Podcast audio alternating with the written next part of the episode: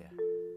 Nah, uh, insekuritas atau insecurity adalah suatu perasaan kurang mampu atau ketidakpastian kemampuan seseorang terhadap hal. Nah, insecurity ada berbagai macam bentuk, misal kayak relationship, social, job, and body image insecurity. Yang aku aku bahas pada hari ini adalah tentang social insecurity aja. Mungkin bakal masuk ke topik lain kayak mentalitas dan lain-lain. Tapi main topiknya adalah social insecurity. Uh, tapi sebagai disclaimer untuk mm, take it with a grain of salt karena aku juga bukan psikiater atau psikolog ya. Aku cuma share-share pengalaman aja. Nah, background aku nih, uh, aku aslinya Jog aku Jogja tapi dulu bapak aku sering pindah lokasi kerjanya.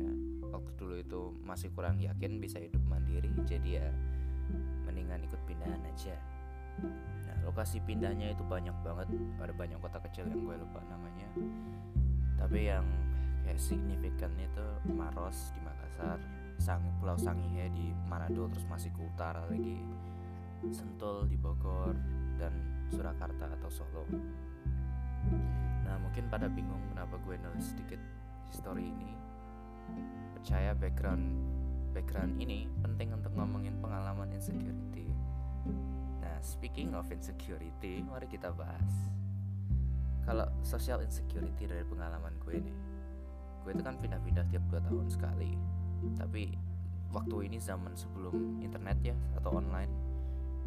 Terutama gue kan tinggalnya bukan di kota-kota besar waktu itu Nah, anggap aja kayak main game SNES e atau Mario yang atau Nintendo lah yang zaman dahulu itu. Kalau mati, balik lagi ke start atau awal level. Hidup gue itu dulu kayak gitu. Ada banyak temen, kenal banyak orang, pindah, dan harus ngulang lagi dari awal. Ya, yang sedih itu di Bogor udah sekitaran 2 tahun lah. Kompleks rumah gue kan cukup gede dan gue kenal majority yang seumuran lah. Walaupun gak terlalu banyak. Nah habis itu dikasih tahu ortu bakalan pindah Pulau Sangihe hampir di perbatasan Indonesia Filipina. Kalau mau lihat di map bisa cari Pulau Sangihe namanya. Sekitaran 2000 plus kilometer jaraknya dari Sentul. Ya merupakan uh, reality check yang cukup keras ya. Ya tetapi as I said mau gak mau ikutin aja. Nah salah satu faktor kenapa aku mau ikut ya biar bisa cerita kayak gini lah minimal. Nah gimana sosialisasi di tahunnya sosialisasinya tuh bittersweet ya. Kayak lumayan susah karena kayak beda adat. Imagine aja gue wong Jowo pindah ke berapa kilometer tadi itu ke wilayah orang Sangir kalau nggak salah cuma ada beberapa orang aja dari Jawa. Yang menantang itu berbicaranya kan mereka pakai bahasa sendiri tapi ya pada considerate pada ngerti lah. Tapi nggak bisa pakai jadi bahasa pakai bahasa Indonesia. Waktu gue di sana itu kelas 5 dan 6 harus belajar pakai bahasa Sangir dari awal atau from scratch. Yang lain udah fa udah fasih malah gue baru belajar. Udah gitu bahasa Sangir materi wajib masuk di kurikulum. Makin ngeri gue terpaksa ikut cram class private sama guru biar kayak up to speed bahasanya gitu. Not fun not fun at all. Tiap-tiap tempat gue pindah pasti ada masalah se seputaran adat lah atau kayak gimana lah. Pokoknya yang membuat ada kayak dinding. Tetapi yang bisa yang keren lah di sana itu orangnya mereka jujur baik banget. Mereka tetap ngebantuin gue mereka cari teman-teman gue mereka tahu situasi kayak gimana. Terus misalnya kalau ada masalah bahasa dibantuin. Nggak pernah kayak merasa outsider di sana. Awalnya takut soalnya kan ya kayak aku bilang awal beda adat beda gaya lah.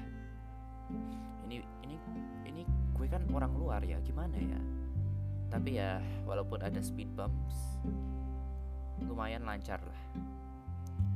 Dan abis gue get get to grips di sana surprise surprise pindahan. Gue waktu itu masuk sekolah angkasa sekolah gitu apa namanya angkatan udara di Maros Makassar. Terus bilang ke diri sendiri wah gak usah cari temen ngapain buat apa? Kan ntar lagi pindah toh. Nah, mentalitas ini gue pakai terus sampai ke Solo Surakarta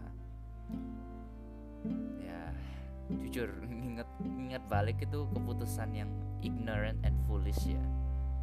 Tapi ya gak bisa ganti masa lalu mau gimana. Anyway akibat dari gak cari teman habis pindahan itu life was incredibly miserable. Mau curhat gak ada temen mau pergi gak ada orang. Jadi gue full fokus cari ke temen di online. Pikiran gue kan online. Minimal bisa kontak-kontak terus walaupun gue pindahan jadi full fokusnya tuh ke situ. Nah waktu kelas 9 SMA gue gak terlalu fokus ke sekolah ya karena tadi ini. Jadi kata guru BK gue dibilangin mending ganti sekolah aja biar minimal ganti suasana. Terus disaranin juga sama psikiater gue masuk ke homeschooling kaseto awalnya kan ragu-ragu soalnya ini HSKS homeschooling tuh apa ya? Kan aku gak tahu ini kayak gimana. Tapi ya karena gue butuh fresh start ya. Makanya akhirnya pindah juga. Di sana bukan cuma akademiknya yang penting tapi bersosialisasinya juga. Gue diajarin gimana cara misalnya kayak berbicara yang baik cara normal cara bersosialisasi lah biar gak terlalu cupu atau apa. Juga tutor-tutornya itu palingan cuma beda tiga kelas empat kelas lah. Jadi biar bisa diajak ngomong juga gampang ada satu tutor misal salah satu tutor gue itu main Mobile Legend yang kronis. Maaf maaf aku ngomongin kalian perlahan-lahan ya perlahan-lahan dibuah mentalitas gue yang loner itu jadi yang lebih open lah. Gue di sana dari kelas 10 sampai 12 and it was an eye opening experience for sure. Perbedaan suasana di sana itu jelas banget dan gue ju jujur lebih happy di sana gue juga dikasih tahu buat ngebalance kehidupan. Terus gue juga sedikit insecure dulu tapi karena lama kelamaan ngobrol terus sama mereka jadi berkurang lah. Tapi masih ada. Jadi kalau menurut kalian aku pendiam mohon maaf it, dari situlah. Tapi pelajaran paling penting yang gue dapet itu adalah quote kebahagiaan diri itu gak harus permanen. Toh lebih bagus seperti itu biar biar kita bisa ngapresiasi kebahagiaan ini di masa ke depan. Nah, tutor gue yang dulu bilang, "Eh Farhan, lo pasti bakal bakalan ngerinduin hari kayak gini. Mending jalani full dengan sepenuh hati daripada ntar lo nyesal di masa mendatang." No regrets katanya. Itu yang paling teringat di otak gue gue sangat bersyukur pada ortu, teman-teman, guru dan tutor dan Tuhan yang Maha Esa karena telah ngebantu gue kayak gimana ya? Menggantilah mindset gue yang negatif menjadi sedikit positif lah. Mungkin mungkin kurang masuk ke topik ya tapi ya semoga sedikit cerita ini dapat membantu. Sekian terima kasih